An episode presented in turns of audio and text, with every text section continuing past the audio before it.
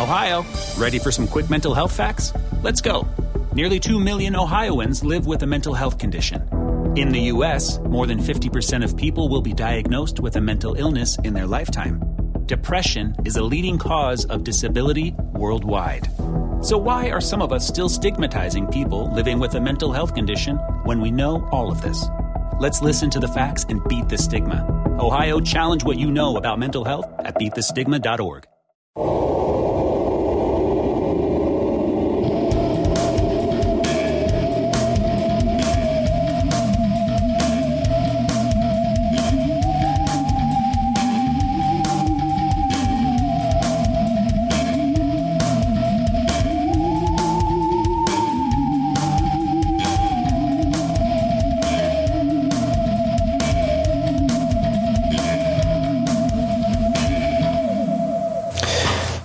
Benvenuti ad una nuova puntata di Fantascientificast, podcast di fantascienza e cronache della galassia. Il Dinamoco 2 è sempre qui, funestato da virus, lavoro, però d'altronde insomma Fantascientificast non ci dà da vivere, e altre faccende Ahimè. faccendate. Ahimè. altre faccende faccendate. Paolo Bianchi, E Omar Serafini.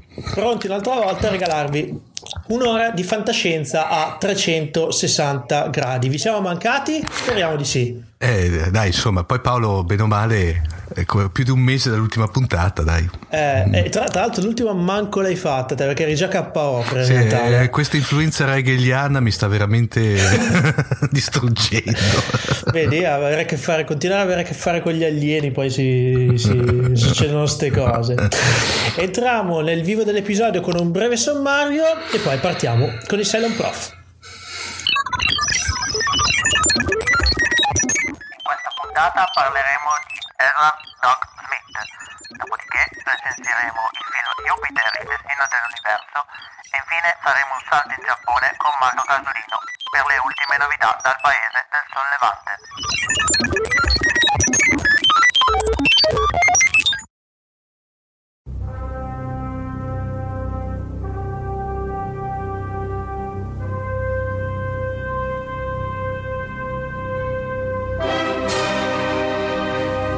Dopo questa lunga assenza non poteva che, eh, che ritornare. Abbiamo qui di nuovo con noi il nostro amatissimo Cylon Prof. Nella, nella rubrica dedicata alla fantascienza Golden Age e bellissima cosa parliamo di nuovo di Golden Age ma di quella dura e Quella, pura no, eh, quella dura e pura, infatti, esattamente. No, io diciamo appunto, mh, sai, dopo un po' di puntate uno comincia a fare una riflessione e comincia a dire ah ma eh, vediamo un po' di cosa ho parlato e mi sono clamorosamente accorto che avevamo trascurato uno dei pilastri, anzi una persona che viene mh, considerata effettivamente proprio un, eh, un- il precursore eh, di una diversa proprio visione della fantascienza, no? Di della trasformazione, eh, diciamo, cos'è la cosa più bella della fantascienza? Eh, per me è il senso del mistero che è legato all'immensità dello spazio e del tempo.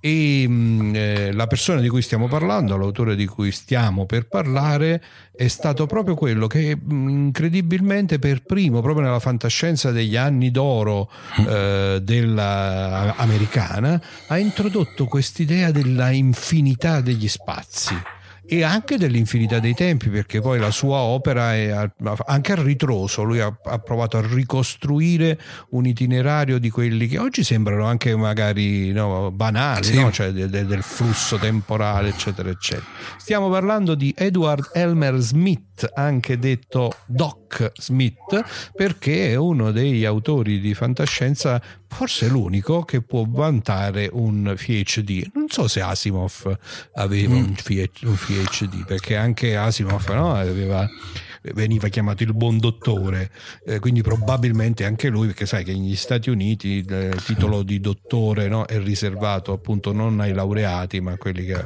hanno il dottorato eh, II eh, appunto come veniva soprannominato no, con le sue doppie iniziali del, del nome Edward Elmer Doc Smith è uno scrittore classico in senso proprio puro no? è uno che ha cominciato a scrivere negli anni 30 e ha introdotto soprattutto attraverso due serie ha introdotto appunto questa idea che la fantascienza potesse spaziare, mo ci vuole, scusate la ripetizione, nell'infinità del cosmo. Ha cominciato a, a, introdurre l'idea degli imperi galattici. In realtà viene considerato il fondatore il precursore sì, eh, proprio del concetto di space so, opera. Infatti lo stavo dicendo, che... Qualche cenno biografico eh, diciamo è interessante perché appunto era un, un chimico, in realtà era specializzato in chimica agroalimentare e ha tratto buona parte della sua diciamo, sussistenza economica eh, dalla partecipazione a un'industria alimentare che mi è particolarmente cara, che è quella dei cosiddetti donuts eh, sì. che sono quelle ciambelle no? quelle, per, per, chi segue mm-hmm. i Simpson, Simpson. i ciambelloni che mm-hmm. fanno impazzire Homer e che devo dire in Italia non si trovano adesso stanno cominciando a comparire no? però in realtà è una, una delle poche schifezze della cucina americana diciamo del modo di cucina americana che a me mi è sempre piaciuto assai e lui era specializzato si è specializzato ehm, credo nel adesso non vorrei dire un'imprecisione oggi ho riguardato un po' le schede biografiche ma la memoria mi tradisce un po', eh, si, è, si, era specializzato nella, nella, composizione della farina e della glassa di, queste, di questi donut. Quindi ha fatto diciamo, come eh, il suo lavoro di, su, quello da cui ricavava finché non si è affermato come scrittore, quello da cui ricavava la possibilità diciamo, di andare avanti, di mandare avanti sé, la sua famiglia, eccetera, eccetera. Eh, questa è stata diciamo, questa industria pasticcera. Diciamo lo impiegava. In tutto questo ha trovato il tempo appunto di essere eh, un autore di riferimento con una storia molto particolare proprio perché lui ha cominciato a pubblicare anni 30, quindi la fantascienza degli anni d'oro che come sappiamo è nata essenzialmente sulle riviste, quindi racconti e romanzi, lui è un specializzato nella scrittura di romanzi che però venivano poi pubblicati a puntate e, mm, e che poi solo dopo, dopo anche molto tempo, hanno trovato una loro versione eh, di tipo rilegato. No, c'è stata proprio una transizione. Io ho citato già, per esempio, il bel libro di Jack Sadol sulla storia della fantascienza, dove proprio la storia della fantascienza mm. viene raccontata con l'evoluzione dalle riviste a poi la fantascienza delle librerie e via così. Che poi, tra l'altro, aveva un certo suo fascino, perché mi immagino allora che uscivano queste riviste con questi. Caspita, di, di eh, dovevi aspettare il mese dopo. Dove, esatto, esatto, esatto. Quando un autore piaceva, faceva la fortuna della rivista vista mm. perché le tirature no, col passaparola poi eh, esplodevano no, perché la gente aspettava la puntata successiva doveva essere una cosa diciamocelo anche emozionante sì. per gli appassionati di fantascienza è un po' quello eh, che succede oggi se posso permettermi il paragone con i serial sì, sì. No? con i serial televisivi di grande successo eh, effettivamente no, creano questa mm. attenzione, questa sospensione e uno sta lì che aspetta la puntata successiva. E beh, questo appunto c'è stato un periodo d'oro della fantascienza in cui questo avveniva anche nella forma scritta. E, e speriamo che possa anche tornare, eh, una cosa di questo genere, almeno dal mio mm. punto di vista. Bene, allora eh, diciamo quindi di Doc Smith eh, diciamo, si, ehm, si ricorda, insomma, va, vale la pena di leggere eh, fondamentalmente fondamentalmente due grandi cicli eh, che eh, adesso non entrerò troppo nei particolari eh, anche diciamo bibliografici in senso stretto. Quanto piuttosto eh, cerco di riprendere le tematiche fondamentali sono eh, cicli pubblicati in numerosi romanzi. Uno si intitola Skylark of Space eh, Skylark è l'allodola quindi mm, tradotto l'allodola dello spazio e ruota sostanzialmente intorno a appunto un tema che poi è, di, poi è diventato classico nella fantascienza e nello space opera, e cioè nella capacità eh, di costruire astronavi che per la prima volta portano l'umanità dapprima nel sistema solare e poi a, a, viaggiare nelle galassie e, e, intorno poi a questa idea di una superscienza no? che era un po' eh, gli anni 30 no? non avevano ancora conosciuto il disastro atomico quindi in quegli anni anzi l'emozione relativa alla, alle nuove scoperte scientifiche, no? sono gli anni, come vogliamo dire, immediatamente successivi alle grandi conquiste eh, relative appunto proprio all'energia atomica e alle, alla teoria della relatività, cioè erano quei momenti in cui la fisica apriva degli orizzonti sì. che erano assolutamente sconosciuti e c'era ancora quel gusto un po' positivista, mi viene da dire, cioè quell'idea che queste nuove scoperte scientifiche avrebbero finalmente coronato il sogno dell'umanità di avere, come dire, un controllo mm. sullo spazio, sul tempo, una capacità di viaggiare incommensurabile. Per cui il problema non è tanto la scienza, non era la fantascienza intesa come una previsione in qualche maniera corretta del futuro, quanto piuttosto l'immaginazione di quello che l'uomo potrebbe fare se fosse appunto dotato quasi di superpoteri, quasi di poteri semidivini, no? di, di questi protagonisti di questi romanzi sono dei protagonisti, come si dice, a tutto tondo, tutti di un pezzo, ah. eh, sono quasi invincibili, sì. invulnerabili, geniali, mm. in una settimana riescono a costruire un'astronave, no, si pongono il dubbio che l'astronave mm. non è abbastanza veloce, si concentrano una settimana e tirano fuori dal laboratorio ecco. un modello mille volte più veloce. eh, e da un certo punto di vista, ovviamente, storie di questo genere mostrano un po' i segni dei tempi, ma se uno trova il gusto di leggerle e di ripensare ma all'ingenuità sì. e alla mm. bellezza di questa ingenuità, conservano il loro fascino. Eh, questa serie, ovviamente, eh, è interessante leggere nella, nella biografia scusami, mm. eh, di Doc Smith eh, anche i risvolti narrativi. Lui si riteneva un ottimo eh, diciamo, scrittore in termini di mm, sviluppo della trama che era congegnata a volte anche in maniera appunto un po' simile ai romanzi polizieschi, no? Erano storie di avventure con un cattivo, con dei nemici e c'è il protagonista super macio, Superman che è super scienziato e però All'epoca, eh, in questi primi anni della fantascienza, all'epoca si immaginava che una storia per essere per piacere dovesse contenere degli svolti sentimentali. E per esempio Doc Smith pensava di non essere bravo a scrivere la parte sentimentale. La parte sentimentale. Mm. Quindi i suoi primi romanzi, eh, in particolare questi appunto della serie della, di Skylark, eh, nacquero con una collaborazione con la moglie di un suo caro amico che scriveva, le, quindi c'era un, diciamo, lui sviluppava la trama, la parte scientifica, e aveva la consulente rosa e poi c'aveva la consulente rosa che gli scriveva i dialoghi e quindi alla lettura è simpaticissimo perché questa cosa poi una volta che uno la sa mm. ne, te ne accorgi perché cambia proprio il tono, il no? te- ci sono queste conversazioni svenevoli tra pa- la fidanzatina americana mm. classica cioè, parti praticamente un romanzo che è una sorta di. vedi proprio lo stridore fra la parte K e spada in tema fantascientifico, in, in salsa fantascientificast alla commedia rosa americana, praticamente. Esattamente così. Mm.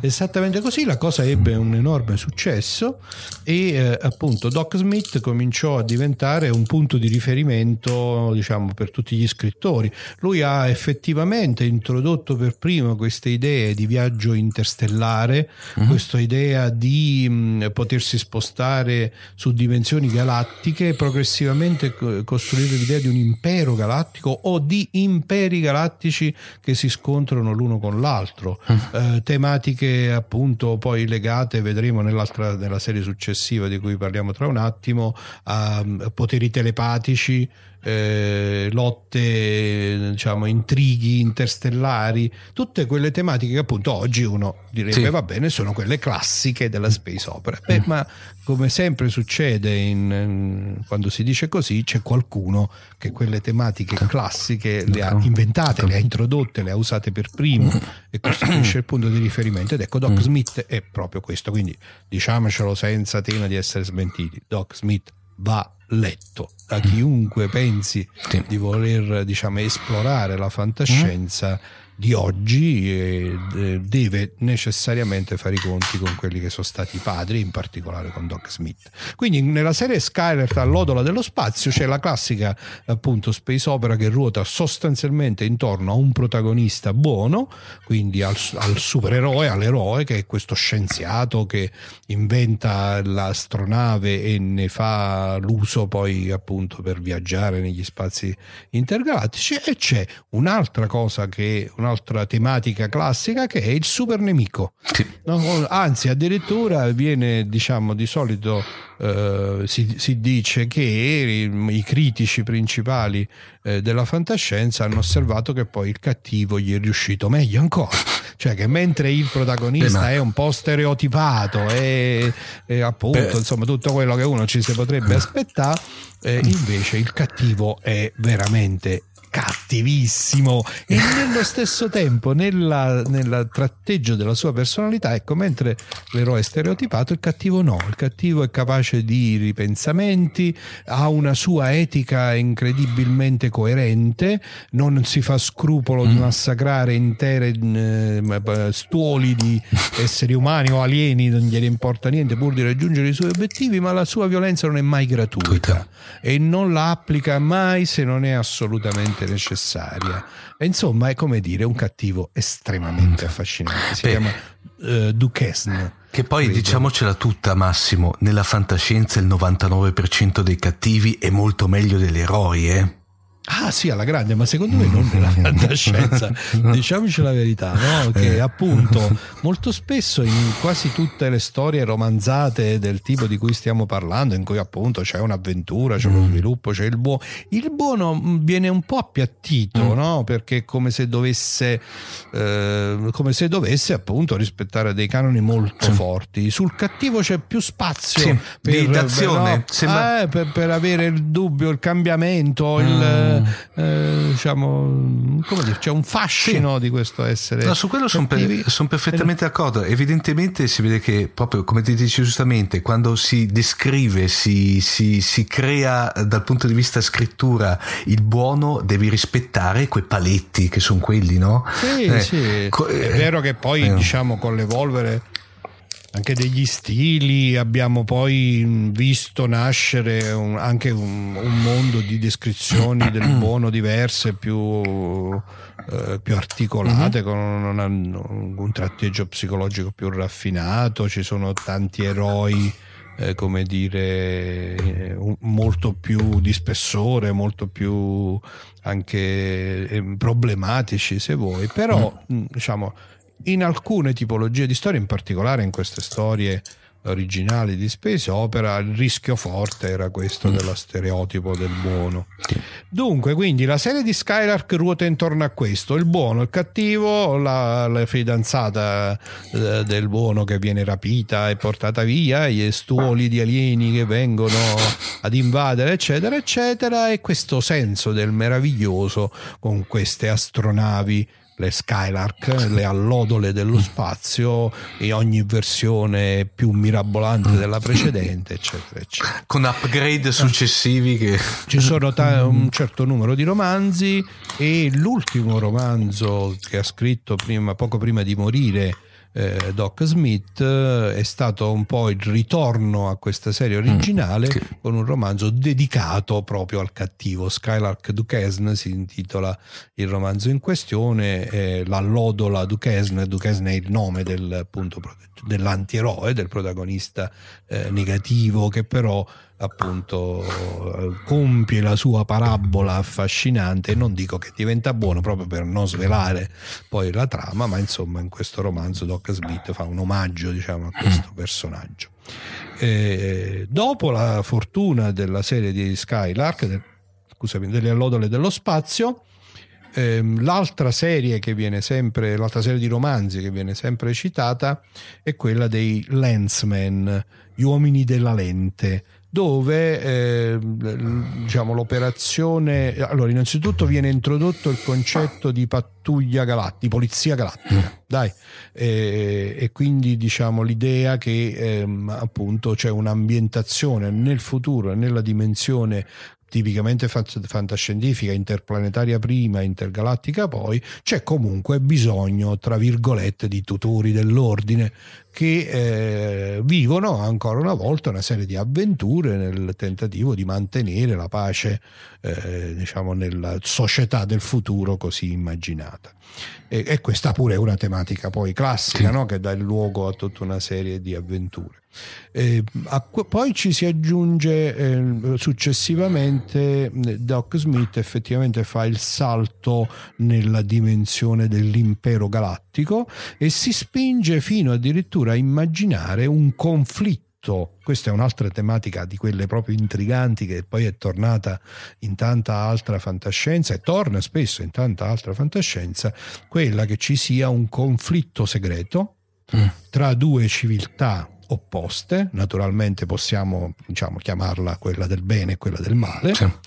Eh, che questo conflitto duri da un tempo immemorabile e sia proiettato nel futuro più lontano e, ed è diciamo per una buona parte della storia o almeno la parte iniziale della storia un conflitto nascosto di cui l'umanità è parte senza sapere di esserlo mm e quindi poi la storia in qualche maniera si sviluppa attraverso la presa di coscienza invece dell'umanità di essere parte di questo conflitto e poi insomma di solito finisce sempre che guarda un po' l'umanità non solo ne è parte ne è protagonista è assolutamente indispensabile per la esatto, vittoria è la chiave, del conflitto stesso. È la chiave di volta eh, eh, questa magari è un po' come dire di autocompiacimento. Sì. Lo, lo, perdoniamo a questi scrittori perché sono umani mm. e quindi sai, glielo facciamo passare, no? però poi fa finire sempre così. Bene, la saga dei Lensman è appunto questa, gli uomini della lente sono appunto i protagonisti umani di questo conflitto conflitto eh, intergalattico tra queste due civiltà misteriose, una rappresentante del bene assoluto, gli arisiani, e un'altra rappresentante del male assoluto, gli eddoriani, che si combattono da sempre e l'umanità è la, l'ago della bilancia di questa lotta cosmica, e tutto ruota intorno a questa pattuglia di eroi, eh, questi uomini della lente. La lente è un'altra invenzione interessante, è un... Um, come poss- è proprio una lente, è un oggetto fisico, il quale però è praticamente senziente, viene, prati- viene istan- come possiamo dire, istanziato, viene mm-hmm. messo in atto oh. contemporaneamente alla, las- alla, nascita dell'essere umano che sarà il suo possessore. In realtà le lenti non sono riservate soltanto agli esseri umani, mm. sono appunto l'identificativo che rende impossibile eh, sbagliare sull'identità di uno degli agenti di questa... Mm eh, di questa pattuglia dello spazio al servizio del bene. Eh, gli uomini della lente quindi sono coloro che sono i possessori di queste lenti, le lenti sono accoppiate in maniera univoca mm. al loro possessore, addirittura al punto che se un altro, chiunque, un altro essere vivente prova ad impossessarsi della lente, muore. Ecco. La lente si mm. trasforma in un congegno mortale per chiunque non ne sia il legittimo possessore. E nello stesso tempo, in maniera in, inequivocabile, indiscutibile, quindi contraddistingue l'appartenenza a questa pattuglia dello spazio. La chiudo qui perché insomma poi a questo punto veramente eh, eh, rimane solo da leggere. Sì.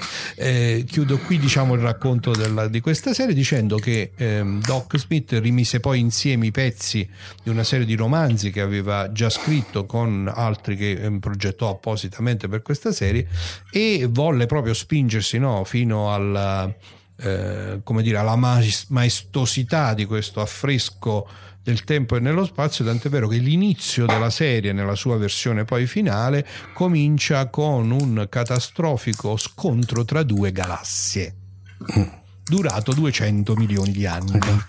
Oh, che è l'incipit della serie. ecco.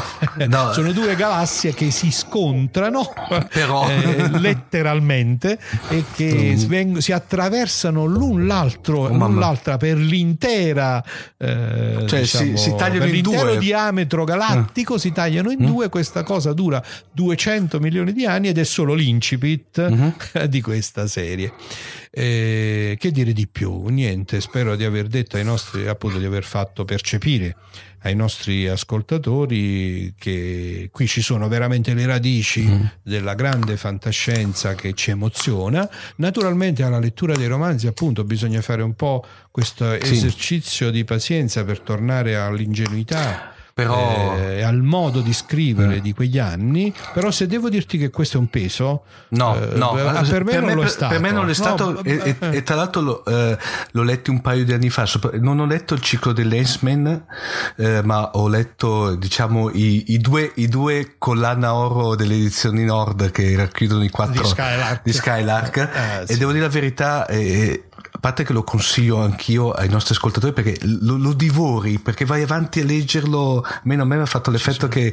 che eh, stai sulla notte intera le, eh, perché vuoi sì, vedere come va a finire. Eh, esatto, perché proprio appunto sono queste storie che poi sono costruite in modo da la, l'azione che si svolge in maniera frenetica. Uno salta un po' tutte quelle appunto scene un po' melenze No, ma sono, cui... ci stanno però, è eh, Massimo. Cioè, adesso quando no. te detto, cioè, siccome ci, eh, sono, sì, sono, sì, ragione, sono ben stanno, vestite. Non, eh, sì, no, no, e a leggerle lì si sente un sì. po' che. Sì, in effetti è vero. Eh, eh, sì, perché sai, si danno del lei, sì, lui la guarda e lei quasi sbrilluccia. No, me mi, quando, però... mi vengono in mente veramente quei film anni, anni 40, le commedie rosa americane in bianco e nero. Mi vengono in mente veramente quelle. Esattamente, esattamente quindi ci vuole questo eh, pizzico sì. di gusto retro, eh. Eh, ma noi siamo agli inizi del mm-hmm. nuovo millennio, sono passati mm. quasi cento anni no? da quando da, dall'epoca in cui de, de, dall'epoca di cui stiamo parlando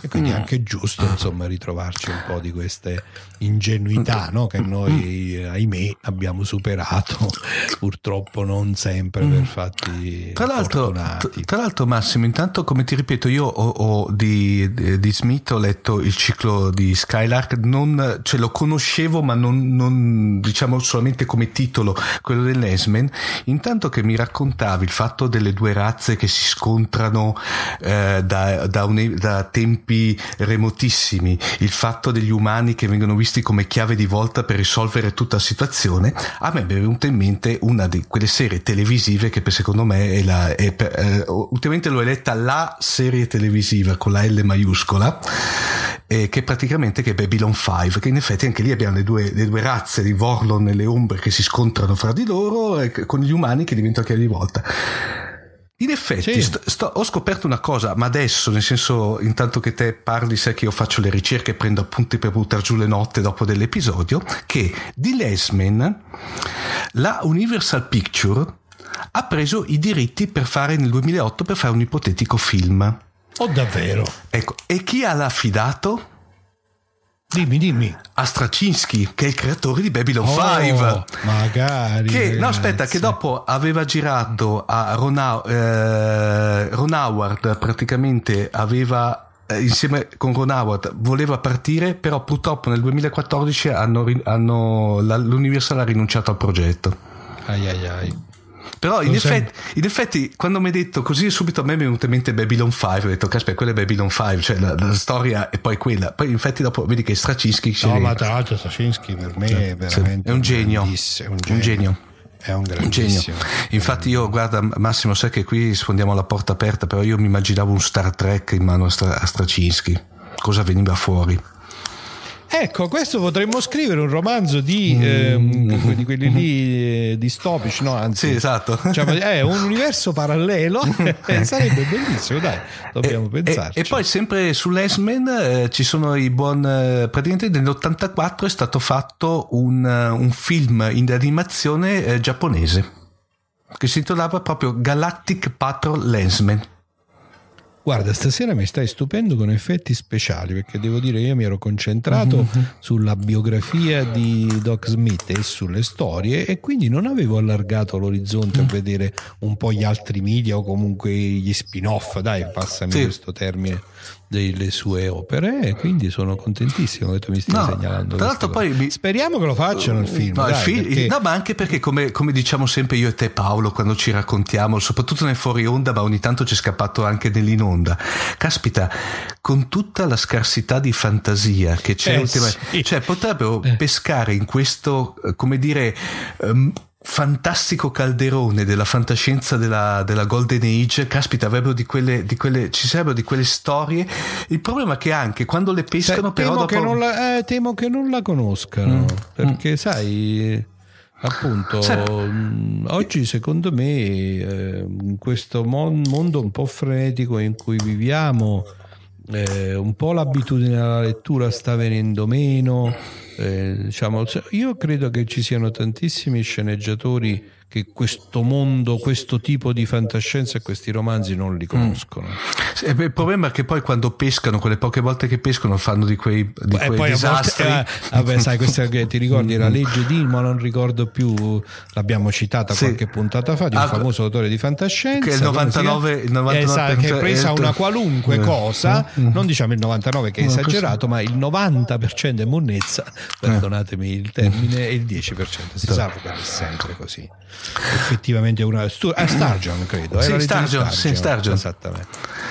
Se posso concludere sì. con un po' di autopubblicità cambiando completamente Ma tema. assolutamente sì. Eh, oh, voglio segnalare agli ascoltatori di Fantascientificast che eh, lo spaziobianco.it, che è un sito det- dedicato al, al fumetto, mi ha chiesto, e ho- io ho accettato con grandissimo piacere, di eh, pubblicare un articolo. Loro fanno una rubrica che si chiama Essential Eleven, nel senso che fanno scegliere le 11 cose che diciamo ti piacciono di più. E io ho scelto, sul- sempre su loro indicazione, gli 11 romanzi di fantascienza che secondo me dovrebbero avere un adattamento a fumetti. Sono 11 romanzi che ho citato in Fantascientificast sempre, infatti se andate a leggere l'articolo troverete la doverosa citazione al nostro podcast di fantascienza preferito.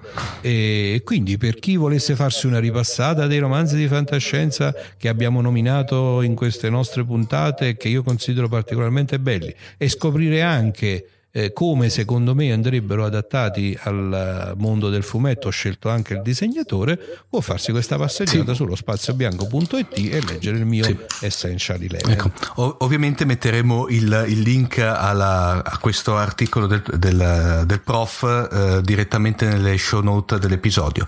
Benissimo Massimo. eh, Grazie Omar. eh, be- bello, mi è piaciuto questo rientro duro e puro, caspita. Eh, 2015 Sì, ecco. Odissea nella Golden Age. Benissimo Massimo, ti ringraziamo ancora e alla prossima a questo punto. Ciao Massimo. Un caro saluto a tutti i nostri ascoltatori. Ciao Omar.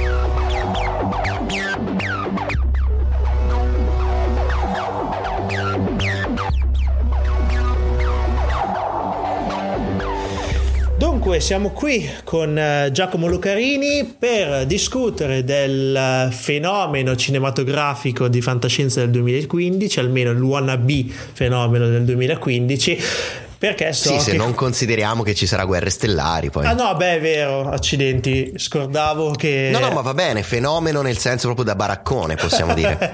Iniziamo bene. Prego, do la mazza a Giacomo Lucarini che eh, salutiamo e ringraziamo per essere presente ancora una volta. Parliamo ovviamente di Jupiter, il destino dell'universo o eh, Jupiter Ascension, detto all'inglese. Tanta Tanto aspettativa comunque lo, dici, comunque lo dici, purtroppo rimane lo stesso film, eh, lo possiamo chiamare come vuoi. Tanta attesa vana a quanto pare, no?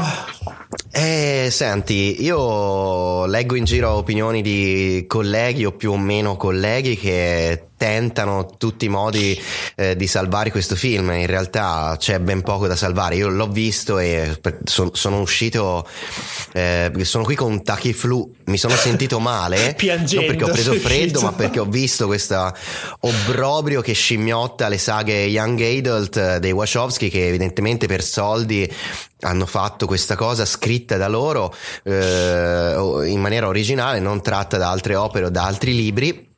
Ma purtroppo una minchiata di proporzioni colossali. L'unica cosa epica di questo film sono veramente le- le- la, la noia, la baracconata, le, le fracassonate e il passo indietro eh, rispetto anche ad alcuni approcci che ci sono stati nella fantascienza anche per ragazzi recente, cioè la protagonista che è in balia degli eventi, non fa un cazzo per dire proprio le cose come stanno Pane e viene salvata viene salvata mil, millanta volte dal canuomo che è Channing Tatum.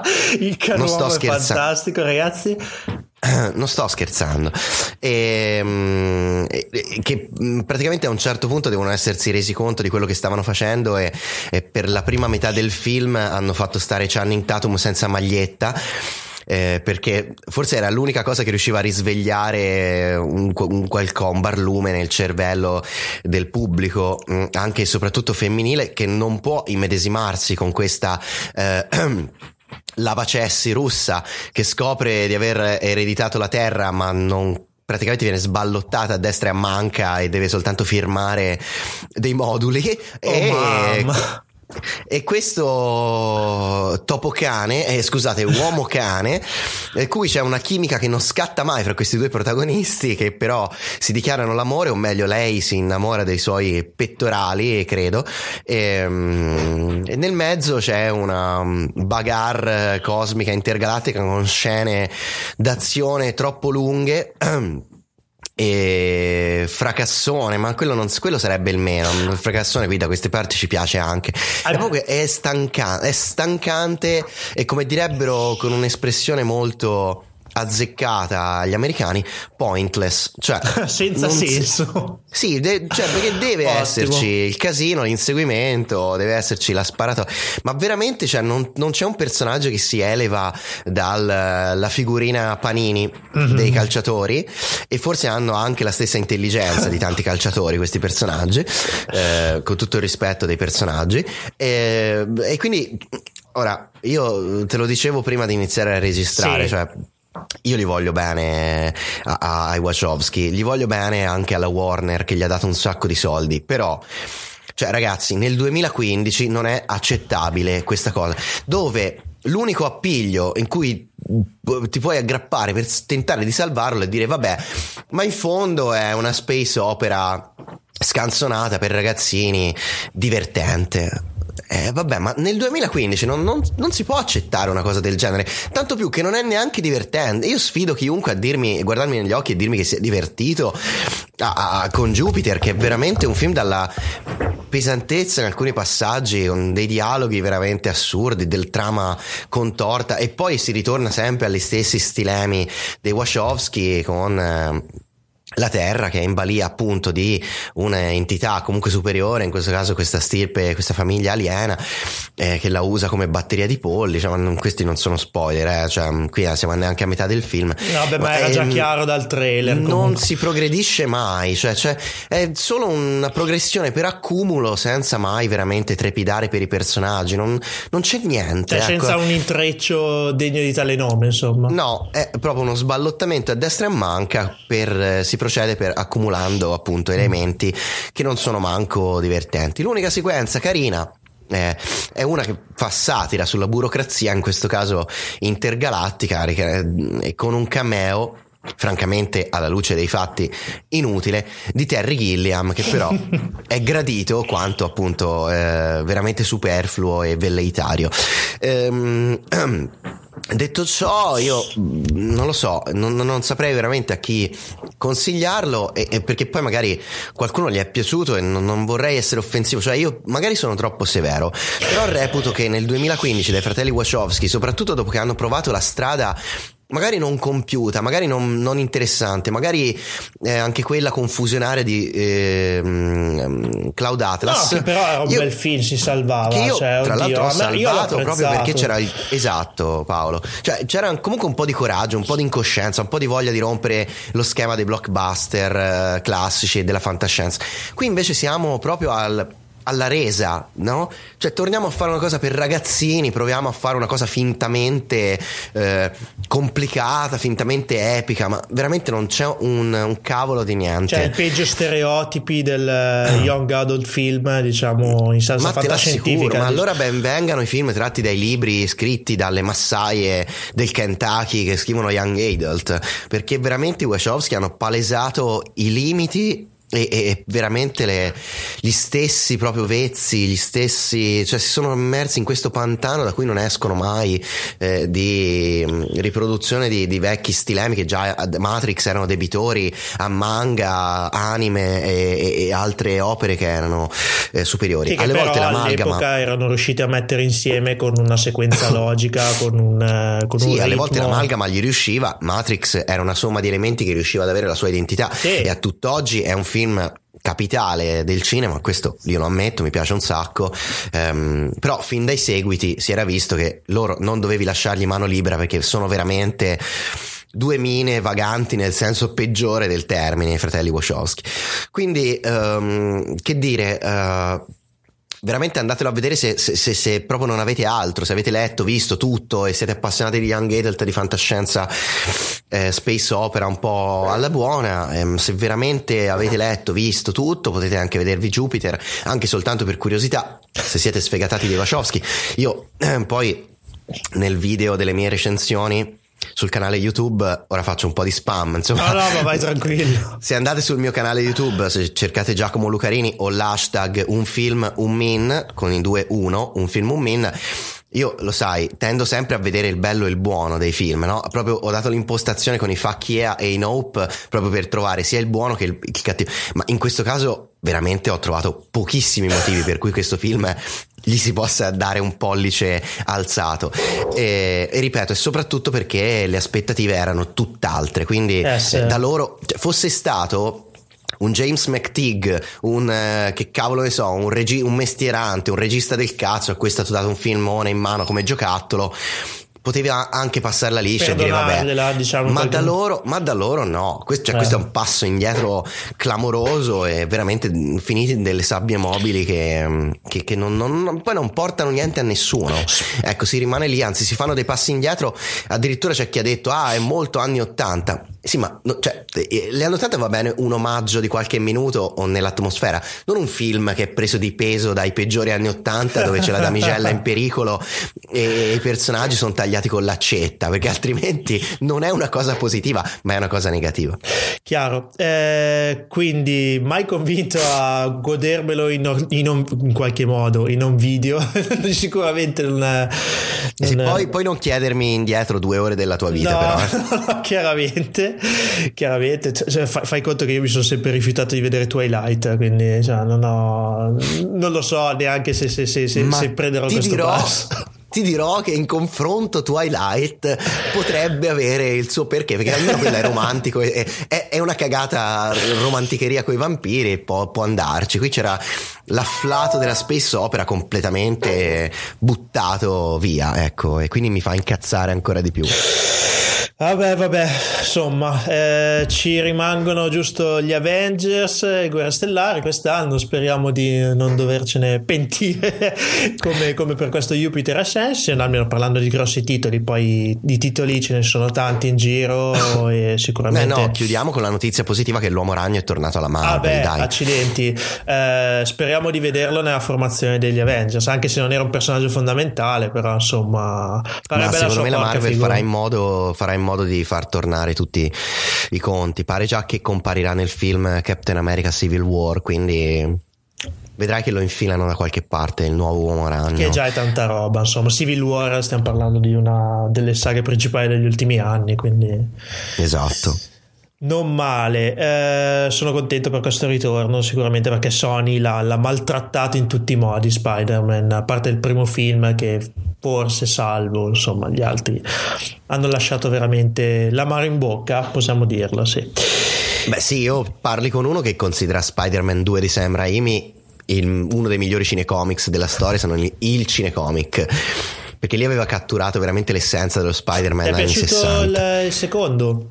Quello con Doc Ock. Mm. Sì, sì, preferito per, per me per me Spider-Man 2 direi sì perché io adoro i film che non devono partire dall'handicap di perdere metà del tempo a spiegare le origini. Ah, Quindi okay. que- no, ma poi era veramente cioè chi ha letto lo Spider-Man classico in, in, Spider-Man 2 c'era veramente molto moltissimo, tanta essenza dello Spider-Man proprio di Stan Lee e, e Ditko e, e, Romita soprattutto perché poi ehm, quindi sì, io cioè, auspico poi Sam Raimi ha cagato fuori dal vaso anche lui, quindi Però era riuscito a distillarlo bene in quel film e adesso vedremo, io temo eh, uno Spider-Man in versione eh, Iron Man, eh, Capitan America, cioè i classici film ade- di, di ora della Marvel, quindi uno Spider-Man molto più edulcorato, ma, ma, insomma non voglio dire edulcorato, ma diciamo incasellato un po' in quel, Ah, in logica quel filone che adesso è diventato un po' limitante, insomma, no? ok. Ah, ok. Però vabbè.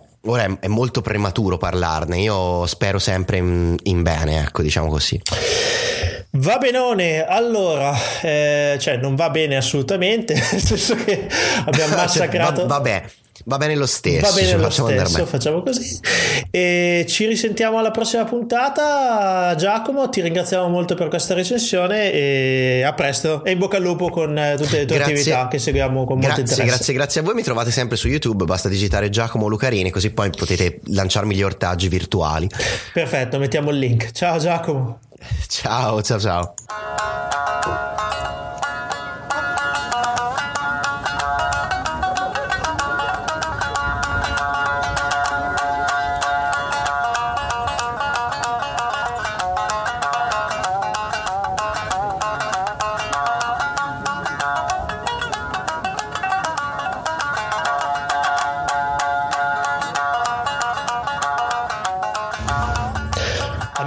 Di avere nuovamente ospite l'uomo del Giappone Marco Casolino. Ciao Marco.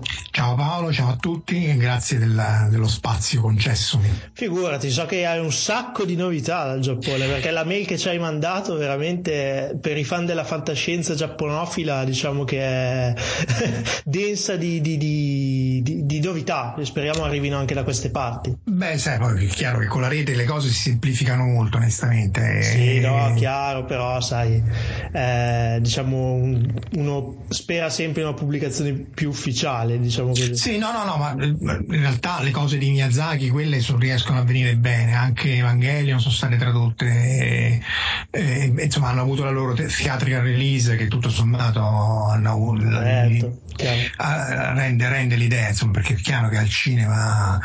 E la settimana scorsa abbiamo avuto a Riken, nell'istituto di ricerca dove lavoro io, abbiamo avuto un seminario di, un, eh, di uno di quelli che lavorava a Studio Ghibli, quindi ci ha fatto due ore di come loro facevano il, lui si chiama eh, eh, Iwasawa e- ed era programmatore a Studio Ghibli, mio amico da tanto tempo, però adesso lavora alla Tokyo University come eh, assistant professor, ci ha fatto un seminario appunto sulle tecniche di animazione e su come loro ut- utilizzavano la computer graphic in maniera da non essere intrusiva nei film appunto Chiaro. di Miyazaki. Sì, sì, sì. Ehm, quella è sempre stata un loro forte direttiva eh, registica, cioè che non si deve, è un- lo spettatore non si deve rendere conto del fatto che il, eh, il viene usata la computer grafica nella- nella- in quella che è un'animazione prettamente bidimensionale. Po' Poi ovviamente di loro- fabbrica dello studio Ghibli. sì, sì, perché è quello mm, che dà questo tocco,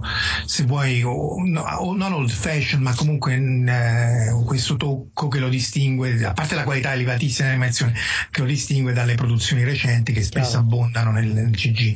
Tra l'altro la principessa Kaguya, che è di Takahata, eh, e- e amplifica ancora di più questa cosa perché sono tutte tratti a pastello, molti eh, acquarelli molto, Tenui. molto delicati, Chiaro. tempere. Tra l'altro è candidato eh, agli Oscar, quindi Ah, purtroppo no, no. non lo sapevo. Sì, sì, sì. E boh, incrociando le dita per il miglior film d'animazione, incrociando le dita, non, la competizione non dovrebbe essere. Eh, allora, dal punto, io sono pre- prevenuto e quindi lascio il tempo che trova, però dal punto di vista proprio di come tecnica di animazione non c'è competizione con gli altri candidati. Altri sono bei film, eh. Ehm, tra l'altro molti si sono lamentati che il Lego Movie è rimasto fuori, ma di nuovo lì ehm, Mi sembra che si sia preso un BAFTA ieri sera, adesso non, non sono Lego sicuro. Movie? Sì. Sì, sì, no, Mm, perché il film è carinissimo, però dal punto di vista di tecnica di, di animazione non c'è eh, nulla di innovativo, mentre questo di Takada, che tra l'altro ha sforato come al solito il budget, è, è un capolavoro, cioè tu ogni singolo frame lo potresti incorniciare, e quindi se- poi tra l'altro speriamo che se vincono questo Oscar loro riprendano a fare film, anche se onestamente a breve termine è difficile perché appunto hanno smantellato ehm, tutto lo, lo- staff di produzione. Questo, appunto questo eh, Iwasawa lavora adesso come assistant professor alla Tokyo University e, e tutti gli altri hanno, fatto, hanno, trovato lavori in maniera differente, però insomma sperare c'è sempre... Mm. Miyazaki ogni tanto si fa sentire onestamente anche sui giornali quindi non è mai proprio come dire passivo comunque inattivo diciamo così almeno sì il problema è che lui adesso vuole sta facendo un corto quindi sta cercando di, di, di, di fare un, una, non più lungometraggio perché è chiaro che 5 anni sono stan- la media per i suoi lungometraggi. Però è un po' un peccato il fatto che loro si sono trovati poi di fronte al, pro- al fatto che ehm, il loro budget la loro struttura dello studio perché in generale gli, i giapponesi quando fanno un film ehm, assumono le persone per, come fosse un contratto a progetto Chiaro. e poi quando fanno un altro film fanno un'altra produzione e invece Ghibli dice no noi vogliamo tenere la qualità alta e teniamo la gente per vari anni e li teniamo lì fissi e poi alla fine si sono trovati che venendo a mancare eh, le produzioni di lungometraggio di Takata e Miyazaki eh, non hanno potuto sostenere questo mm-hmm. progetto a lungo termine vabbè pazienza purtroppo speriamo bene insomma eh, sì.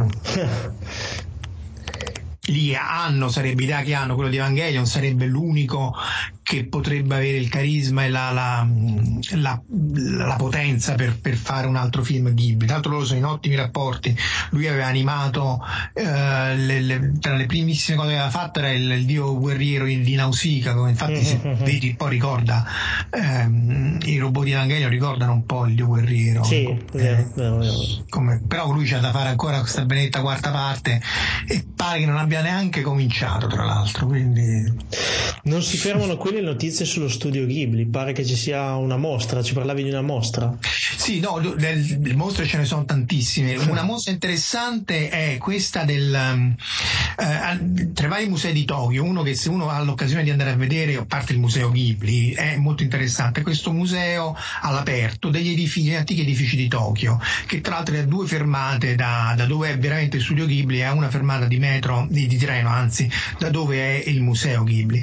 E questo è, è praticamente su tutti i vecchi edifici che loro hanno raccolto smontandoli in legno dell'inizio del diciamo a cavallo tra il XIX mm, e il XX secolo che sono quelli che hanno ispirato il um, la città incantata, cioè questi mm, edifici magici molto eh, diciamo eterogenei come architettura e come struttura eh, del, de, che incontra Chihiro, la, la, protagonista della città incantata, erano quelli che hanno ispirato Miyazaki a, a, a renderli in maniera ancora più fantastica in, fantastica in questo mondo abitato dagli dei spiriti giapponesi.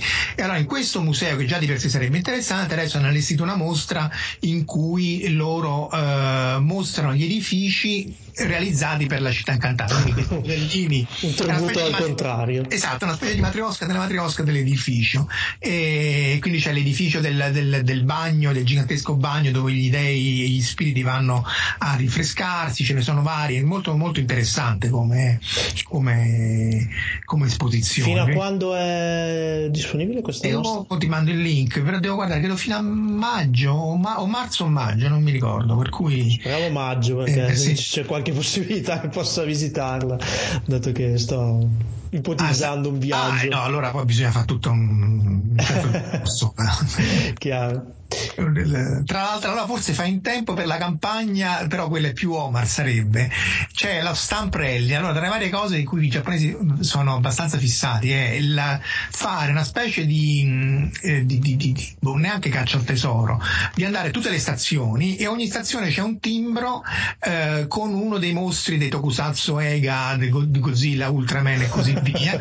e, e, quindi ti devi girare tutte le stazioni di Tokyo e, e vabbè è per bambini, ma neanche tanto, onestamente. Io non la faccio, devo confessare, però credo che Omar avrebbe, forse un timbro per Omar lo devo, lo devo prendere. Immagino che sia una cosa abbastanza colorata, tra virgolette, abbastanza, come si dice, folcloristica comunque. Sì, loro hanno queste cose anche nei musei, per esempio, te, soprattutto per i bambini. Loro ti dicono devi visitare almeno queste 4-5 aree e quindi in ognuna delle aree c'è il timbro e tu metti il timbrino, ma non è niente di eccezionale, eh. però insomma è tipico lo, questi che appunto loro chiamano stamprelli, oppure un'altra volta sempre per uno di questi, da noi sarebbero i Power Rangers, lì sono o i, i Super Sentai. i Super Sentai, esatto, oppure i Kamen Rider, se andavi nei Ah, vari. Beh, sì, poi hai visto c'è stato quello che ha, che ha ammazzato l- l- l- l'inglese, cioè l'analogo del Power Rangers ha ammazzato l'amico suo sulla- con la spada.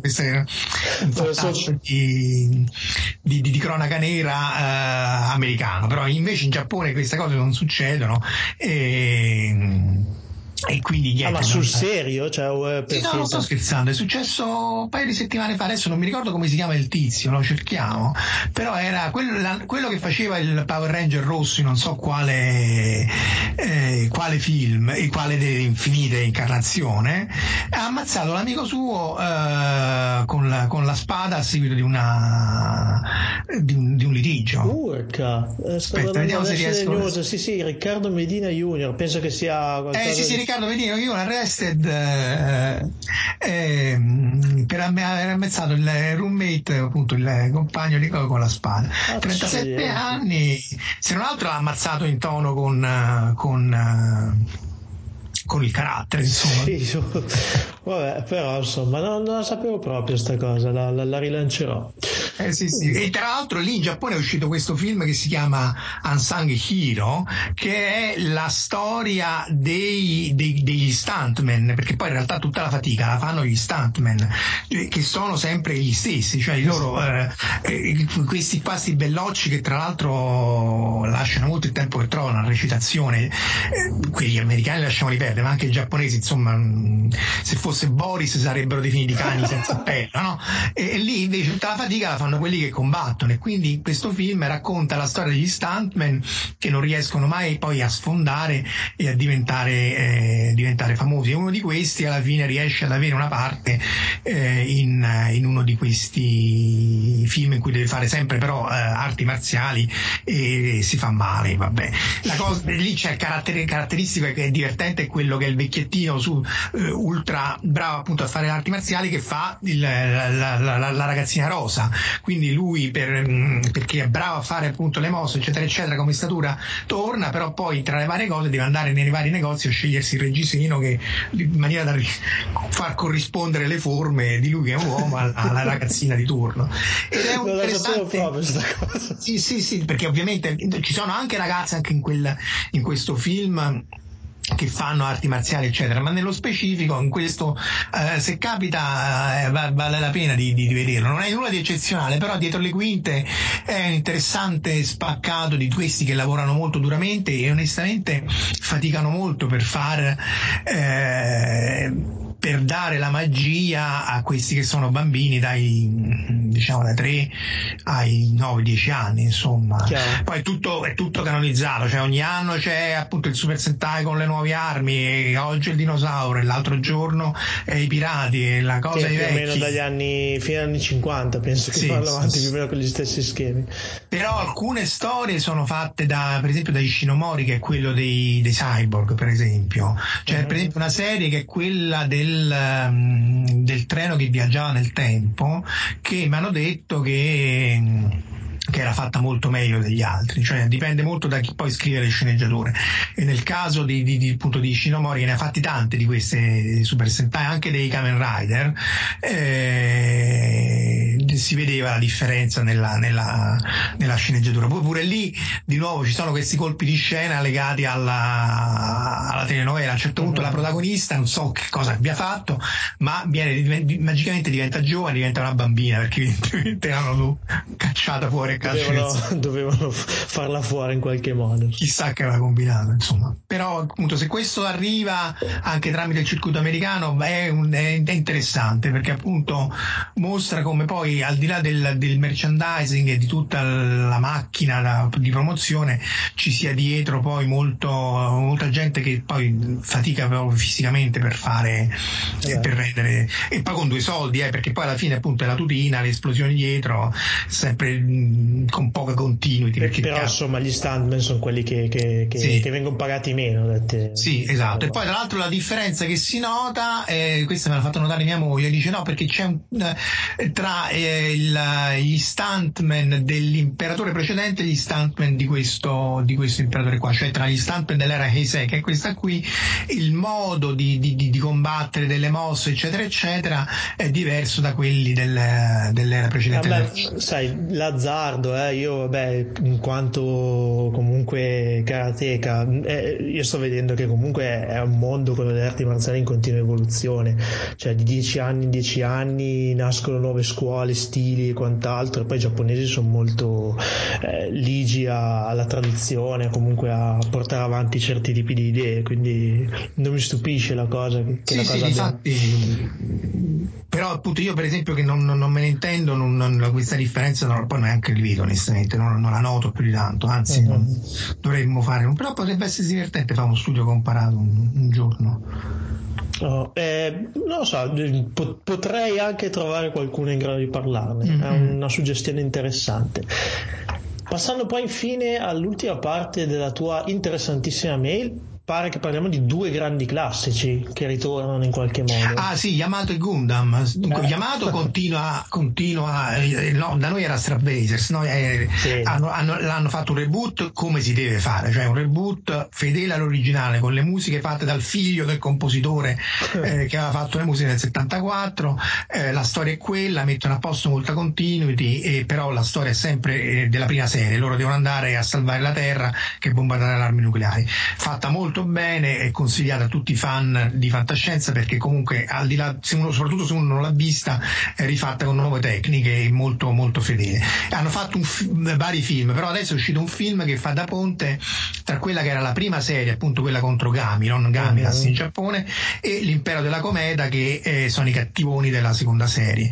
E anche questo è un film, un lungometraggio molto strano, anche onirico se vuoi per certi sensi, in cui si vede anche la, la, la Yamato originale, cioè la nave nave, la nave giapponese, la nave giapponese, la, quella, la, la, la, la nave ammiraglia, e, insomma non molto veloce come azione, ma insomma un bel film. E quindi lascia ben sperare per la, eh, per la prosecuzione sulla seconda serie, dovrebbe essere l'Impero della Cometa. E poi c'è un Gundam Origins eh, che dovrebbe uscire a marzo, in cui praticamente si vede il maggiore scia bambino e narra la storia, credo, immagino del colpo di Stato, perché poi se, se chi si ricorda la storia del Gundam uh, originale, eh, Scia e Sera, la, la, sorella, erano i figli del, del, del, del legale eh, governatore di, di, di Yon, che, che e che, viene, esatto. che poi a seguito un colpo di Stato viene, viene, vengono uccisi e loro scappano eccetera eccetera e quindi speriamo bene perché oramai Gundam anche lì è molto abusata la,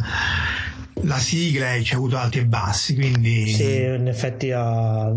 c'è stato un proliferare di serie in alcuni casi veramente di dubbia qualità onestamente esatto per cui questo, questo dovrebbe essere nella parte non ho capito se è ancora un reboot nella, nella devo controllare poi te lo mando nei link eh, se certo. nella storyline originale l'animazione è molto bella però appunto spesso come abbiamo visto con Capitan Harlock e queste cose qui anche i, i, i come si chiama Sensei il, i Cavalieri dello Zodiaco eh, insomma loro possono, non danno due lire a uno che gli scrive una sceneggiatura come si dice esatto. eh, speriamo non abusino in computer grafica come nelle eh, ultime sì, serie sì. di Gundam insomma che sono state abbastanza non per epilettici diciamo eh sì difatti quindi staremo, staremo a vedere comunque vi tengo aggiornati appena, appena esce lo vado a vedere vi farò sapere e gli ascoltatori di Fantascientificast, oltre a noi, ringraziano molto. Grazie Marco.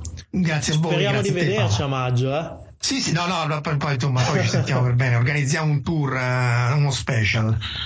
Oh, sei uno di quei viaggi organizzati dove non hai tanto spazio, però sicuramente di spazio ne avremo, insomma, passeremo, passeremo, a trovarti. Grazie okay. ancora, a presto. Ciao Paolo, eh, Ciao. grazie. Ciao.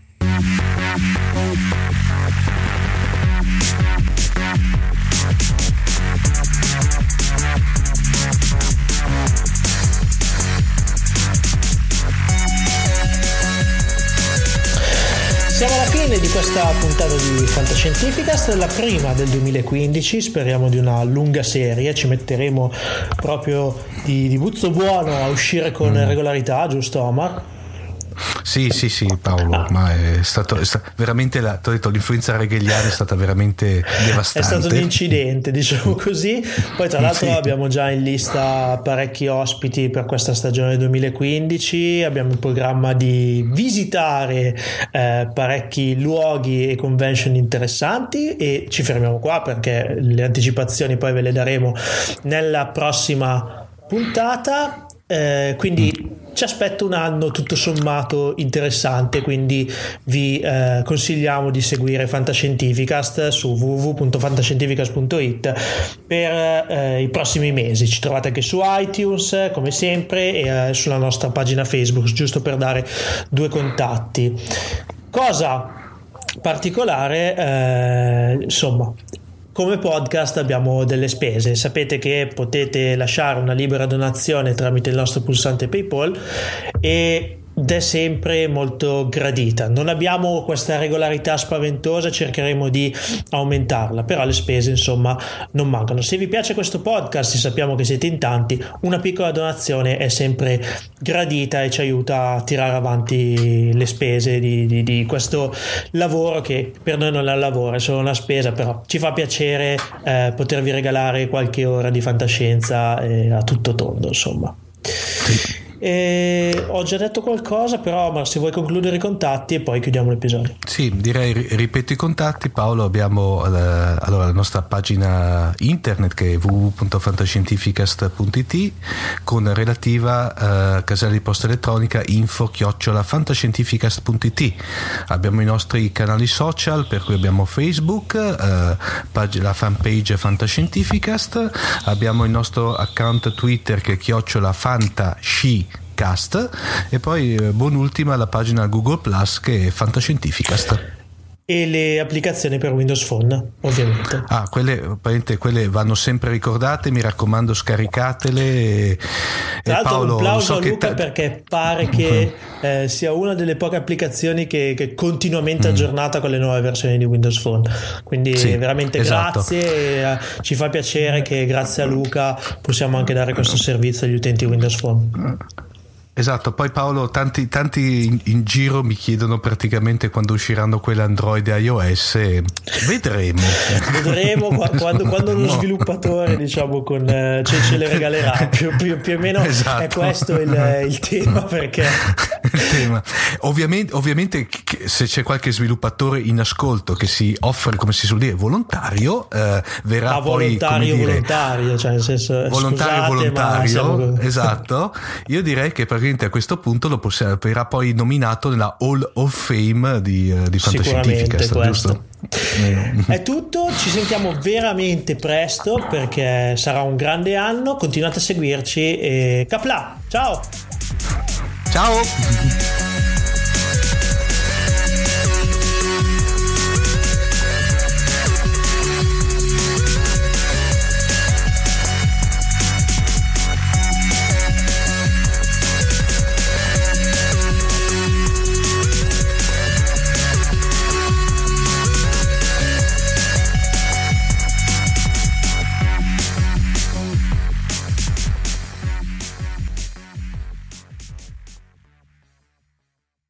Prescription products require completion of an online medication consultation with an independent healthcare provider through the LifeMD platform and are only available if prescribed. Subscription required. Individual results may vary. Additional restrictions apply at lifemd.com. Read all warnings before using GLP 1s. Side effects may include a risk of thyroid C cell tumors. Do not use GLP 1s if you or your family have a history of thyroid cancer.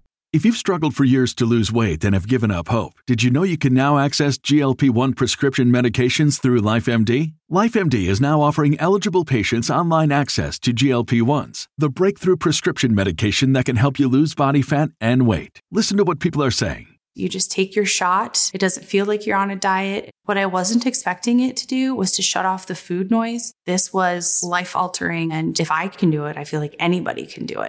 And here's the best part your insurance may cover 100% of the cost of your medication. So go to trylifemd.com to have your eligibility checked right now. Get started today at trylifemd.com. That's T R Y L I F E M D.com. Save big on brunch for mom, all in the Kroger app. Get 16 ounce packs of flavorful Angus 90% lean ground sirloin for $4.99 each with a digital coupon. Then buy two get two free on 12 packs of delicious Coca Cola, Pepsi, or 7UP, all with your card. Shop these deals at your local Kroger today or tap the screen now to download the Kroger app to save big today. Kroger, fresh for everyone. Prices and product availability subject to change. Restrictions apply. See site for details.